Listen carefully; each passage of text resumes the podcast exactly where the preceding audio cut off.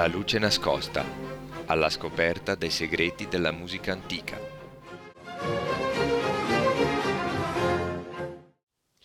Anche oggi, come ogni domenica, Tony Spinetta dalla Chiave e Madame Sibilla vi danno il benvenuto alla luce nascosta. Come vi avevamo anticipato alla fine della scorsa puntata, oggi il nostro viaggio continua alla scoperta delle forme musicali parlando del teatro dell'opera del 6-700, un genere profano, prevalentemente vocale, con parti strumentali funzionali allo svolgimento della storia che prende vita sul palcoscenico. Come nella migliore tradizione dello spettacolo operistico, iniziamo anche noi la puntata con l'ascolto dell'overture tratta dall'opera Nicandro e Fileno di Paolo Lorenzani.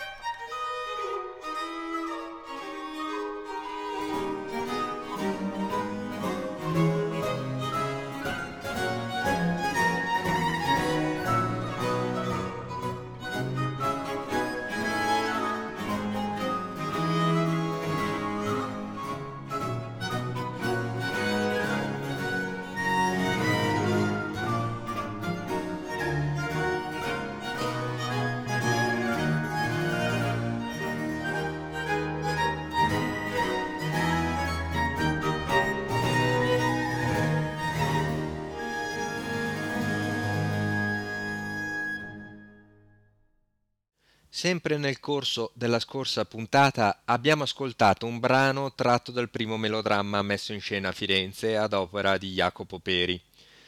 Inizialmente suscitò aspre critiche, ma ben presto molte corti italiane si appassionarono al genere che iniziò a circolare sia in Italia che in Europa, seppur come spettacolo relegato a palazzi nobiliari. Infatti si parla di opera in musica.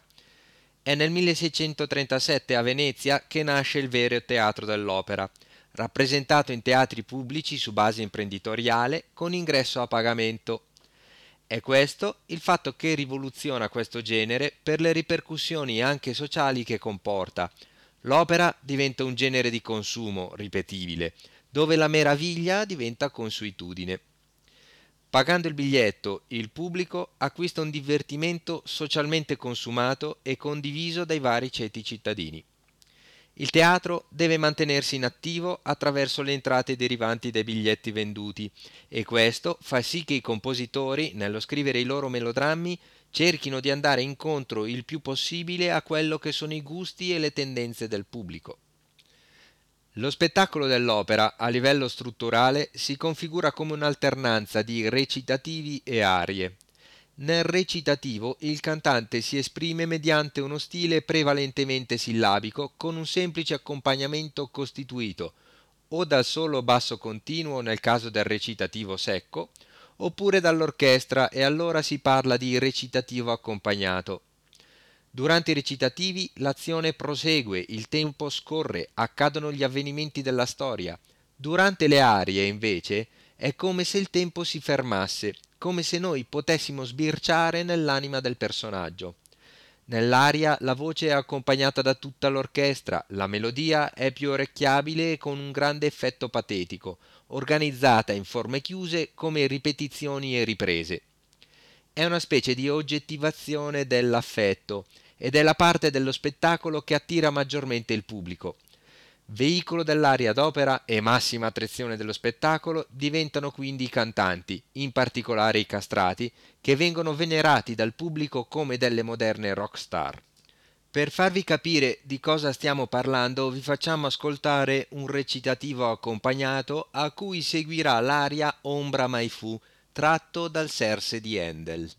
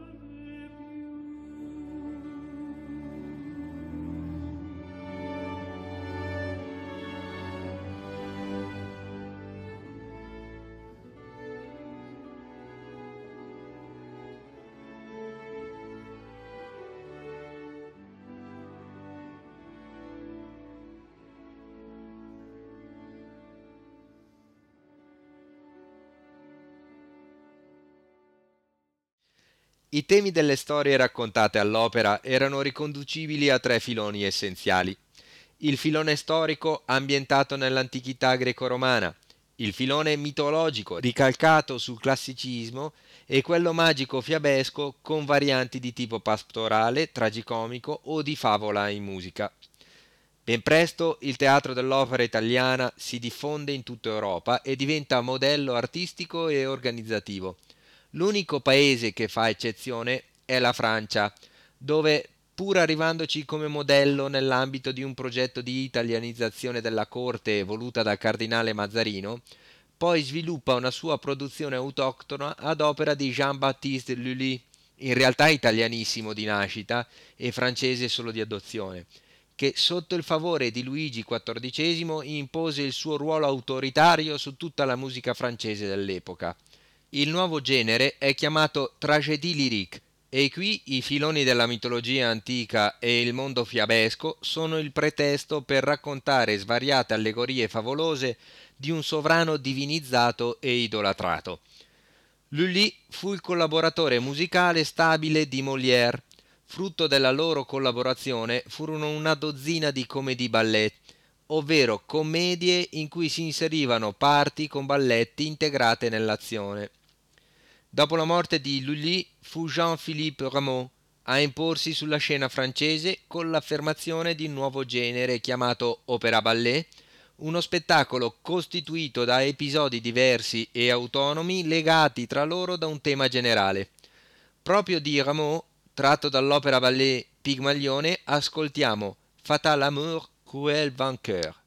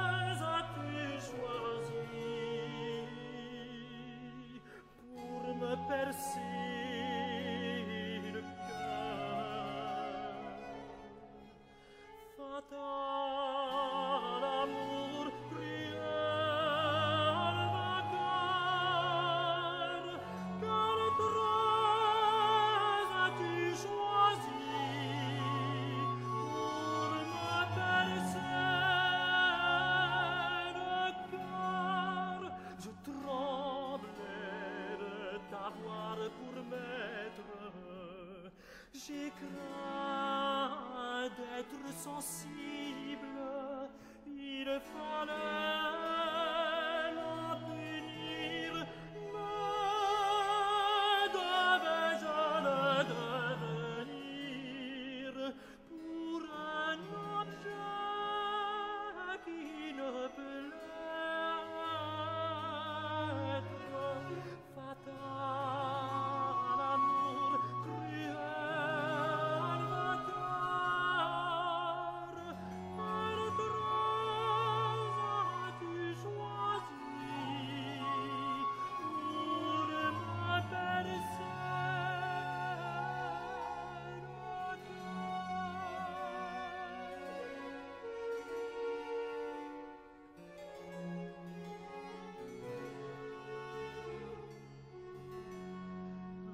possible témoin du trouble qui m'accable. C'est peut-il que tu sois l'ouvrage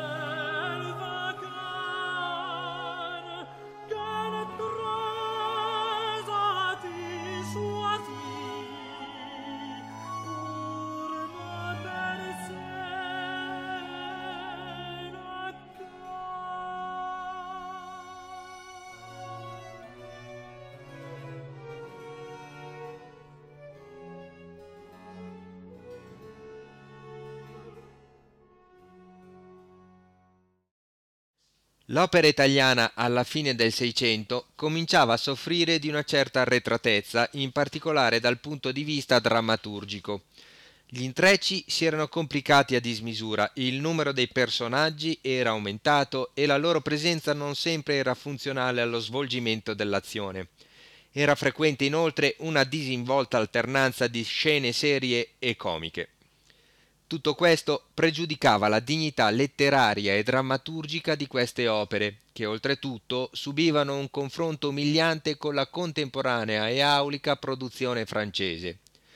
Una riforma dell'opera doveva quindi necessariamente partire dalla rigenerazione del libretto. Protagonisti di questa riforma furono Apostolo Zeno e Pietro Metastasio, che semplificarono lo svolgersi delle scene tornando a rispettare le unità aristoteliche e dando un senso alla continuità del dramma. Questo processo, iniziato da Zeno, fu portato a compimento da Metastasio, il cui modello di libretto rimase incontrastato per tutto il Settecento.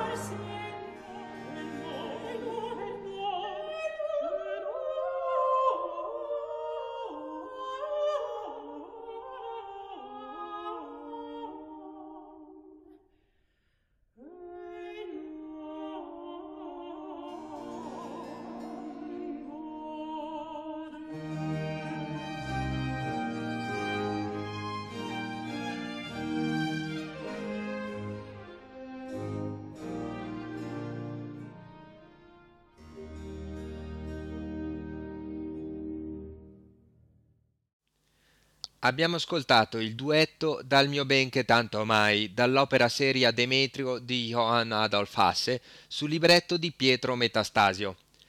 Ricordandovi che potrete riascoltare le nostre puntate scaricando i podcast sul sito di Radio Gwendolyn, vi diamo appuntamento a domenica prossima e vi salutiamo con l'ascolto del coro finale tratto dal dramma per musica in tre atti Arta Serse di Leonardo Vinci.